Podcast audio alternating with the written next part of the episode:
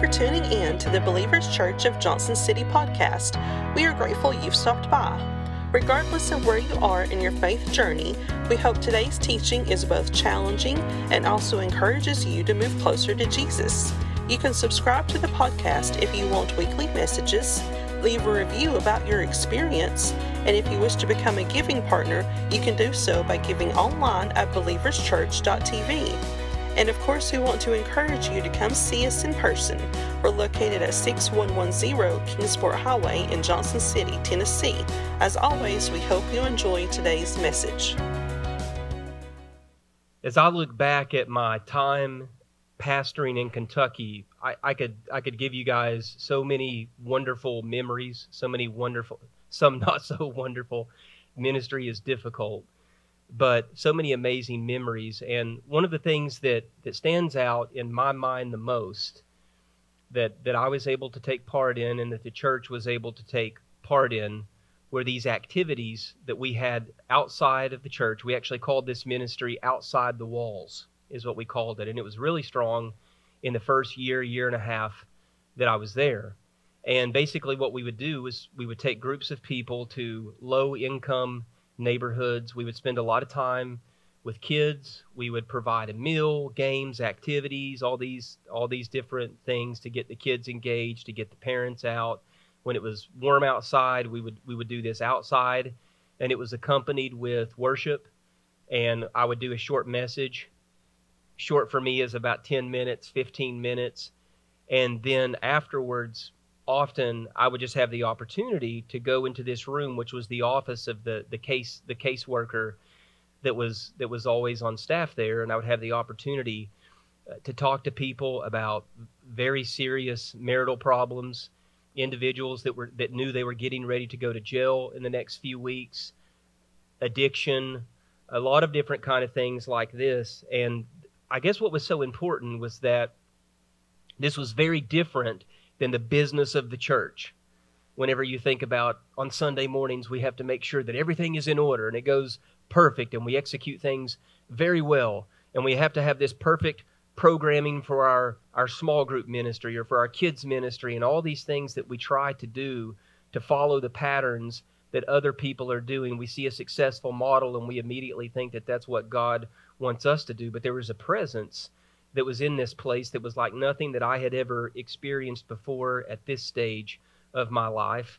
Uh, this kind of ministry introduced me to people and to situations that were di- very different for me, very different than what I grew up in, uh, very different from uh, from the perspective of, of race, very different from the perspective of, of socioeconomic goods, what it, what an individual may have so a lot of times we think about doing mission trips in third world countries when a lot of times the needs are in our own neighborhood. We're just on our phone so much that we're not paying attention.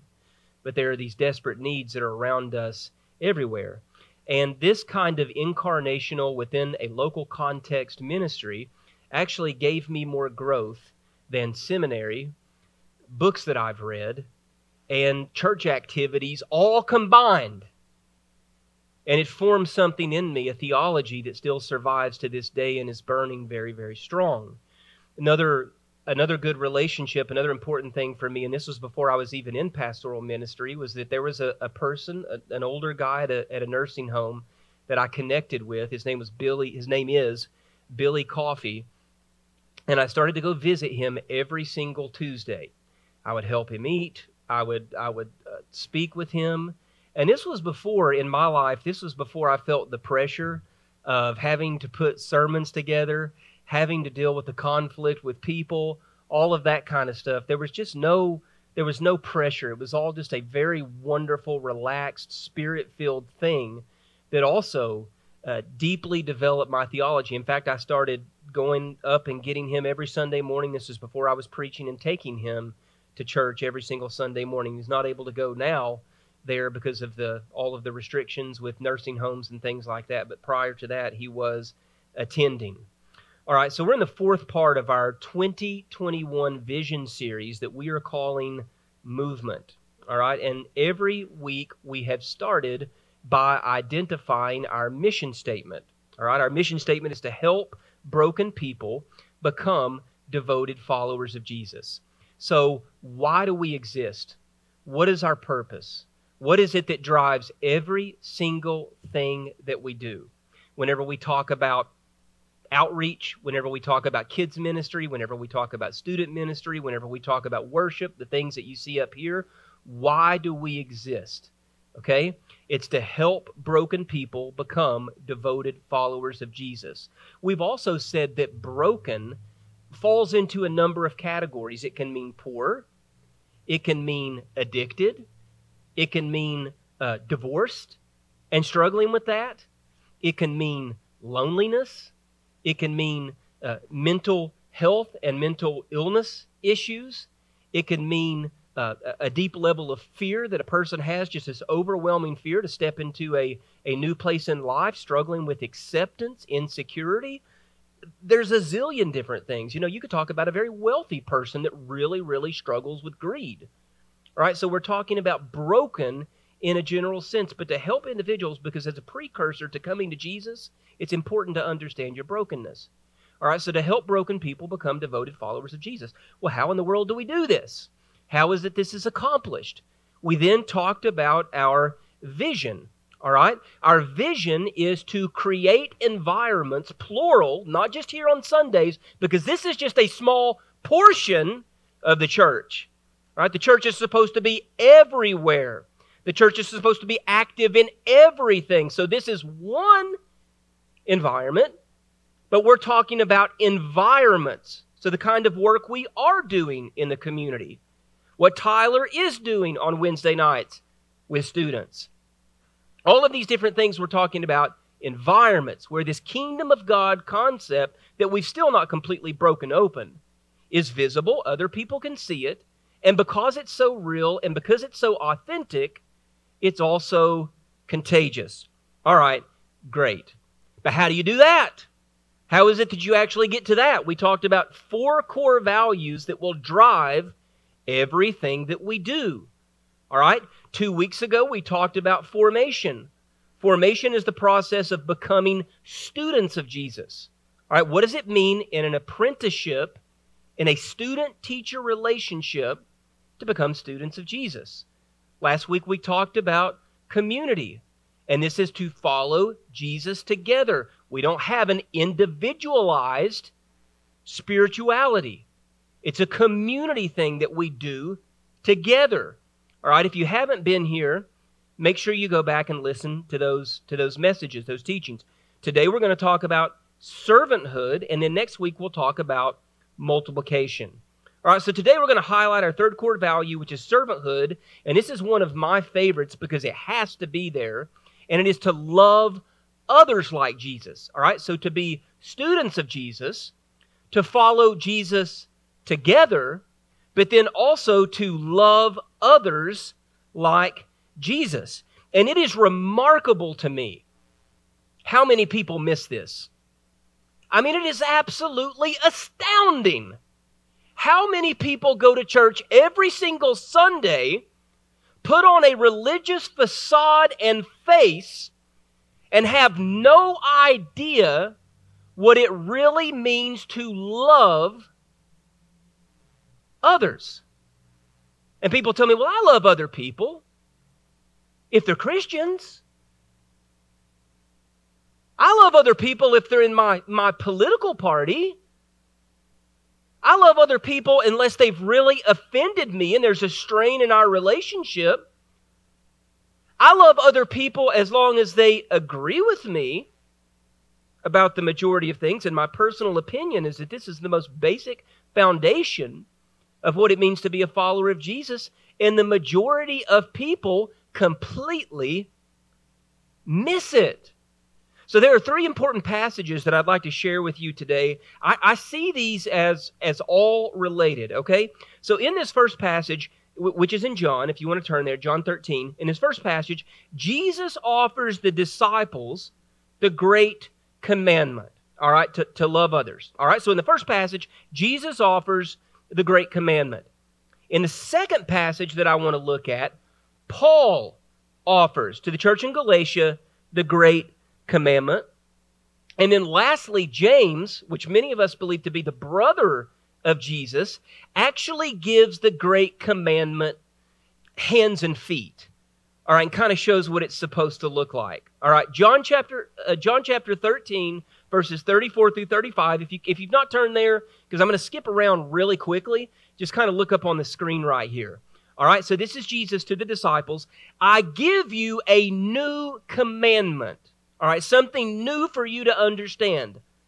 Love each other. Love each other. Agape. Unconditional. Unrestrained. Unfettered. Unfiltered love for one another. Make sure that you are practicing that. Just as I have loved you and shown you this example, so you must also love each other. This is key right here. This is how everyone will know that you are my disciples. By how much you attend church? No. This is how people will know that you're my disciples by trying to be a really good person. All right? This is how people will know that you're my disciples by, by how much biblical or church knowledge you have right here. No. This is how people will know that you are my disciples when you love each other. Paul in Galatians 5 13 through 14, uh, several years later, 20, 30 years later, you were called to freedom. This freedom is through grace. So you have been given a completely new life. You're not constrained by the law. That's what's going on to the church in Galatia. You have been given freedom, brothers and sisters, only don't let this freedom be an opportunity to indulge your selfish impulses. Like, how many people that you, do you know that have said, okay, well, I'm free in Christ, I've accepted Jesus, I'm saved, therefore I have permission to kind of go do whatever I want to because God has forgiven me, all is good, I'm going to go to heaven when I die, so I kind of need to figure out how I'm supposed to live my life. No. That's not what's going on. He says to avoid your selfish impulses, but instead use this beautiful freedom to serve each other through love. But Matt, you don't know how she treated me. You don't know how estranged this relationship is with my mom or my sister or my uncle. You don't know how he humiliated me and made me feel. You see, growth in Jesus is often not found on a Sunday morning coming to a religious service. It's working through extremely complex, difficult relationships and choosing love. Even when it hurts, even when it's painful, even when that pride is really stirred up. That's what this whole thing is about, yet we've missed it for a long time. All the law has been fulfilled in one single statement. Everything in the Torah, remember, Jesus came to say he didn't abolish the law, but to fulfill the law. All the law has been fulfilled in one single statement, and this is actually from Leviticus 19:18. Love your neighbor as yourself. James 1:27, as James really gives this some as I said, some hands and feet. Religion that is pure and undefiled before the Father is this. All right, religion that is supposed to look the way that it is supposed to look is supposed to look a certain way. Care for orphans and widows and their distress. And what this means is for, that for some of you who don't know many orphans, or maybe you don't know many widows, this is the point that in your middle class American comfort, there is not simply a responsibility, but a mandate to enter into the world of the other. You know what the other is? The other is the other is anything that scares you. Uh, the other is anything that you consider unworthy. Uh, the other is anything that you consider to be darkness, not good, whatever it might look like. The other, someone who is not like you. And then also to keep oneself unsustained by the world. All right, we say that we do this, and we believe that we do this. But the kind of these kinds of statements are made as we build walls and subtle, it's usually very subtle, hostility toward others. And I hate to say this. I really do. As a follower of Jesus, I really hate to say this, but I just don't think that Christians are known for love. I, I, I just don't. I think one of the reasons that so many people choose not to go to church and have no affiliation with the things that we are part of is because they don't see individuals practicing what they preach. And unfortunately, what we're talking about today, the great commandment, it's like everything is built upon this foundation. And if you don't start here, it doesn't matter how much you preach about other things and you talk about other things, you're getting it wrong if you're missing the foundational piece. It doesn't matter all of these other things that you can check off of your list. What did Jesus say was significant? What did Jesus point out as critical and important? serve and love others. So this is this subtle hostility that I feel that we practice.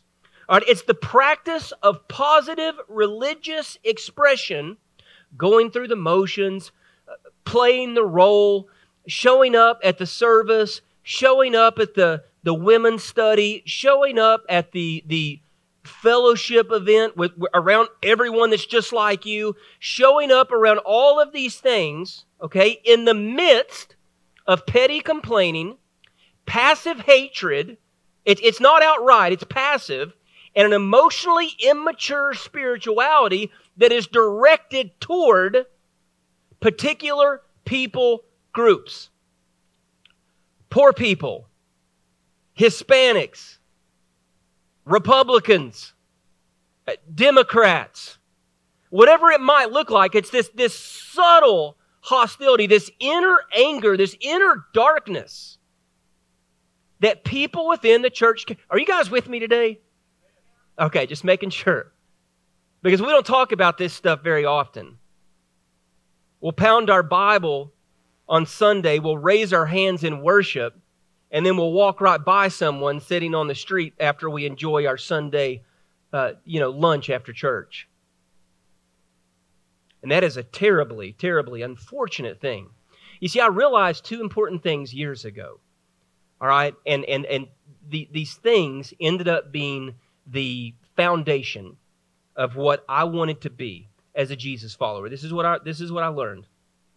If I could learn the practice of genuine love toward people different from me, or people that I didn't like, or people that I had a hard time getting along with, if I could do that, if I could focus all of my attention on right relationships, forgiveness, serving people that I didn't care for, serving the least of these, there was a very, very good chance that people would see Jesus in me. All right? I believed that. And I believe that today. Now, on the other side of things, if I practiced political prejudice, which I have, preachy behavior and snubbed the least of these,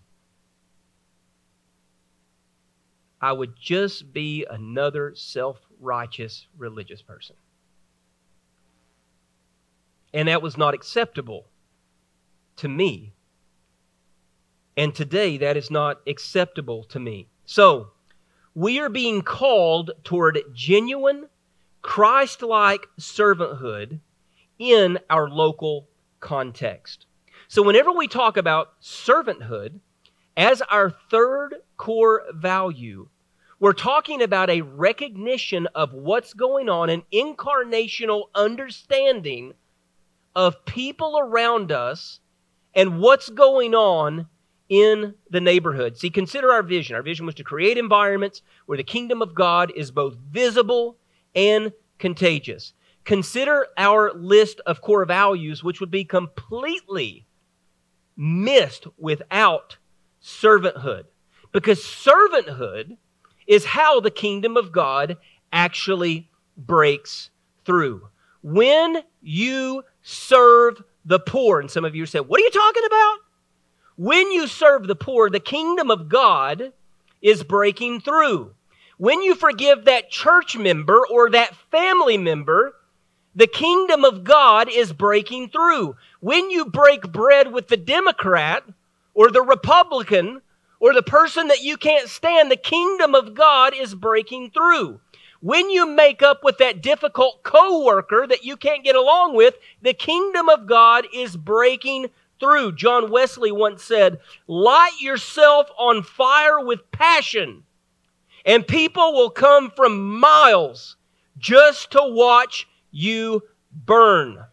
When the kingdom of God breaks through, we are always serving and we are always loving others. Otherwise, we are just another religious club that is useless.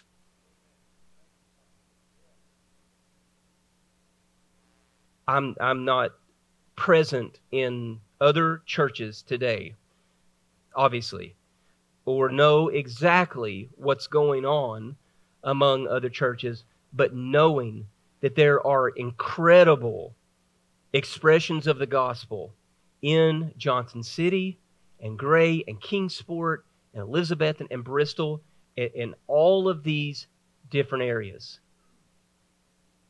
And our desire, like some of these incredible churches, is to take that path and not the path in which we see meeting on a Sunday morning. As, as great as worship has been today, as great as it's been from the community component, even with these stupid masks, to be around you guys and to feel the presence of some of you that I only get to see one time a week. We are missing it if we are missing this. So, our desire, our vision is to make the kingdom of God visible and contagious. And, and just a little bit of real talk here for a lot of people that are in the church, and for that matter, people who are outside of the church, like we said last week, that identify themselves as, as spiritual but not religious, or they, they, they love God, they love Jesus, and all these things, but they don't like organized religion. Some of the, some of the problems uh, with that kind of discussion that we talked about last week. The biggest reason that we miss this in our lives is because of pride. And every single day, people go to hell because of pride. Can't forgive others. Can't make that phone call. See other people in our lives as unworthy. See other people in our lives as below where we are. You mean I'm supposed to serve that person? You mean I'm supposed to be around those kinds of people? Well, didn't we say with our first core value formation it was to become students of Jesus? And if we're going to become students of Jesus, we should do the things that Jesus did? Doesn't that seem to just make natural sense? So we are being called as a church to know and understand the local, to understand the local in completely new ways. Uh, one of my favorite artists is um, Andrew Wyeth, uh, an American an American artist. Uh, his style is often referred to as domestic realism, and even if you're not an art person, if you saw some of his work, you would probably be uh, familiar with it. Pull up that picture of Christina's world. If you, I don't know if that's the next slide. It, would be the slide after that, I think. Pull up that picture of Christina's world. There you go. So you raise your hand if you recognize that.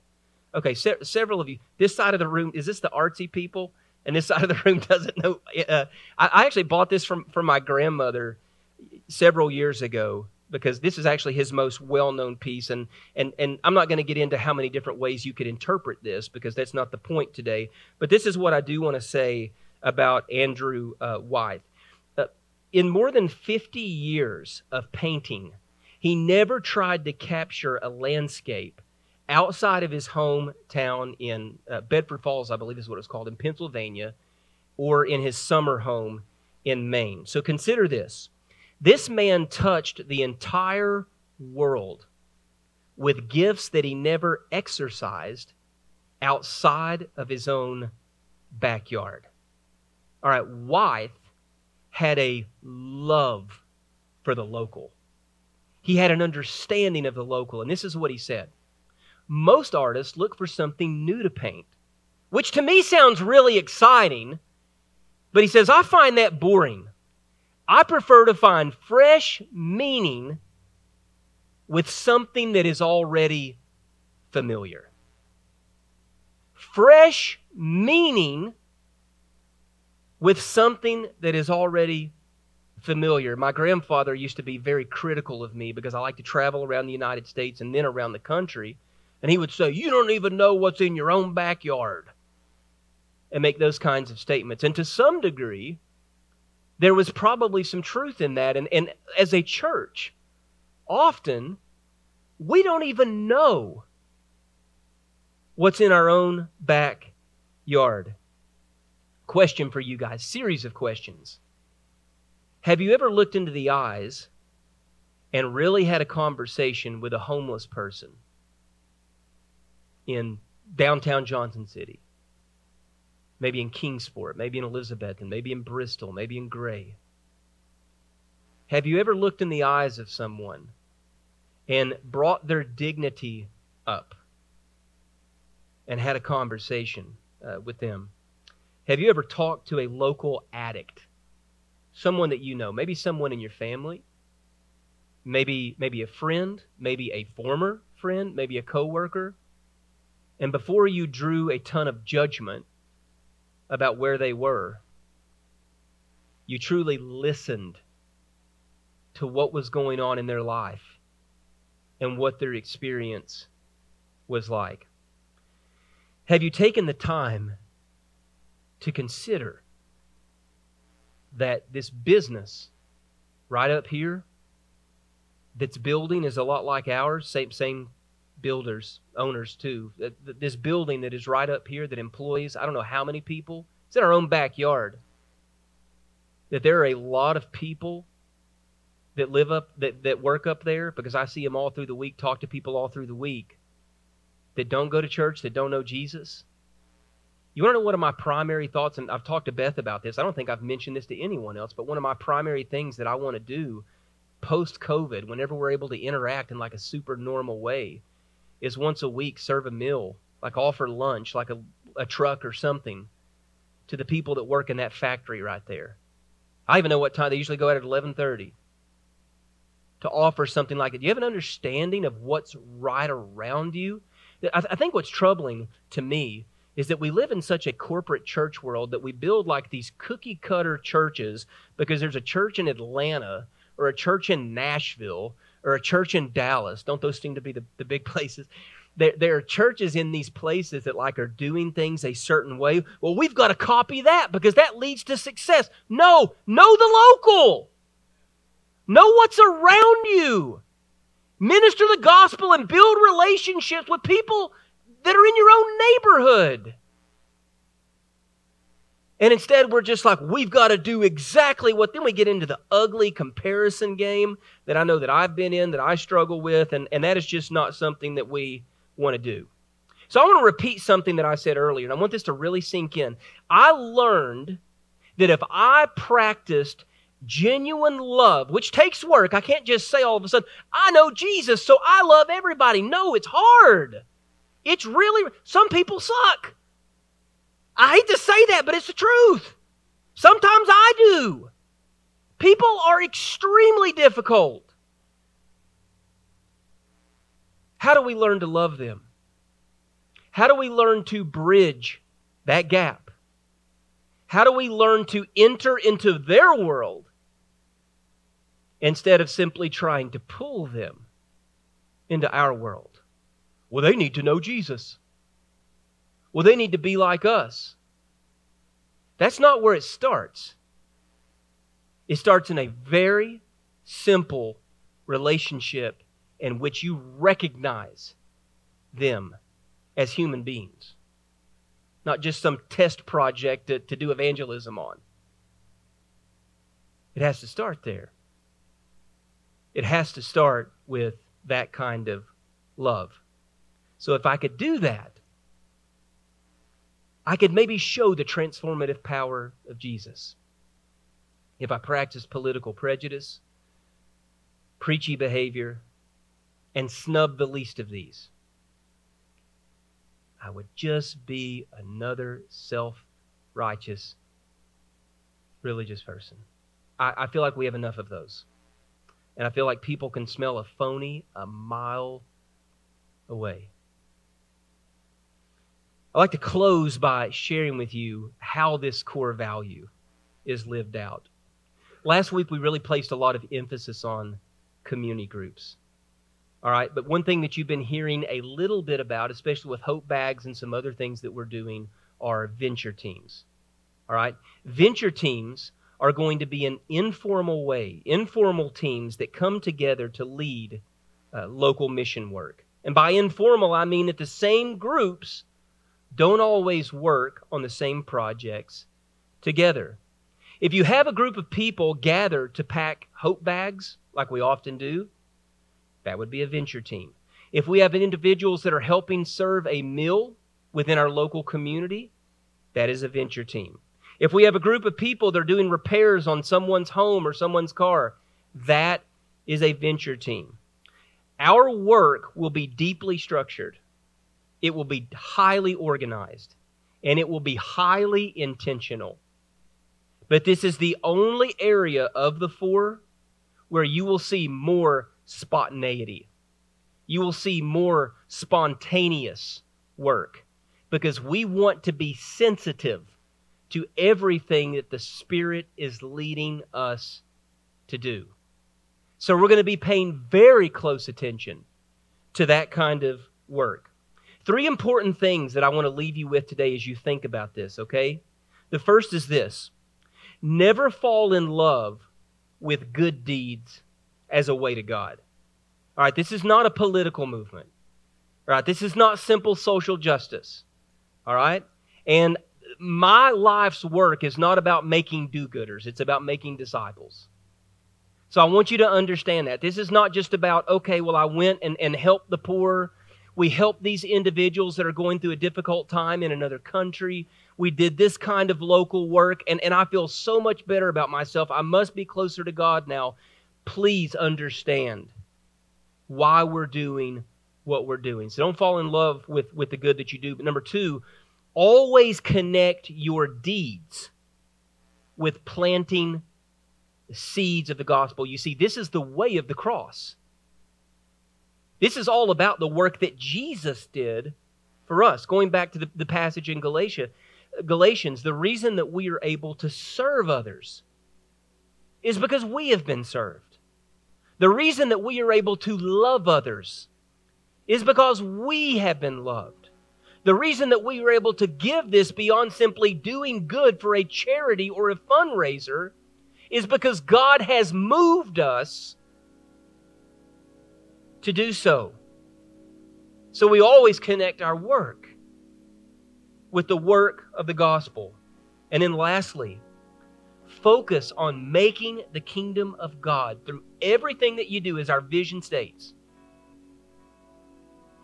visible and contagious.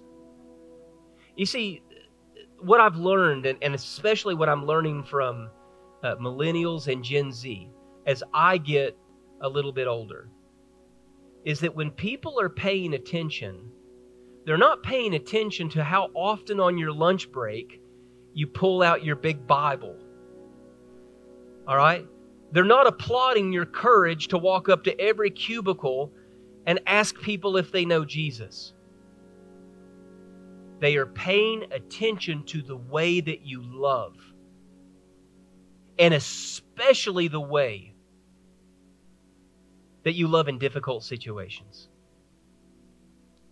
So, whenever we talk about formation, becoming students of Jesus, practicing the disciplines that Jesus practiced, whenever we talk about community, and that is uniting as one body and serving and living as one body,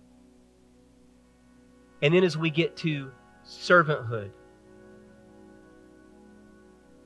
where is the love?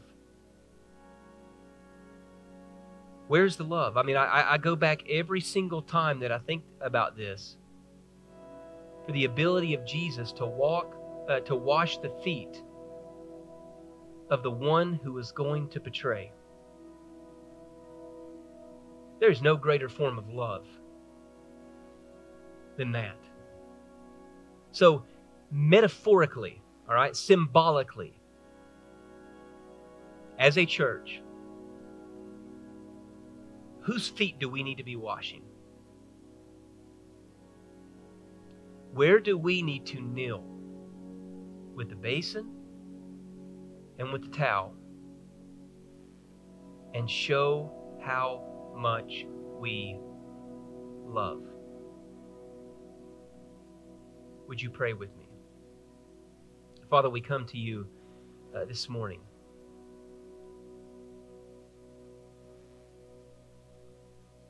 Thanking you for the mercy that you continue to pour out every single day in our in our blind arrogance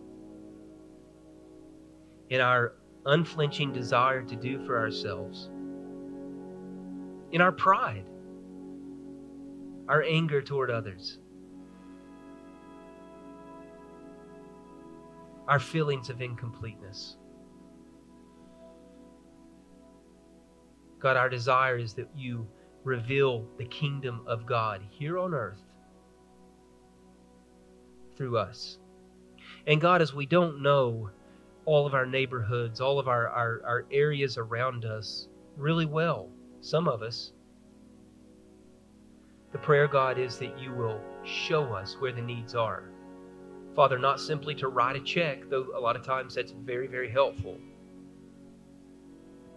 but for us to get into the messiness of the gospel work that you have called all of us to do. Thank you, Father, for the love that you first poured out upon us. In Jesus' name, amen.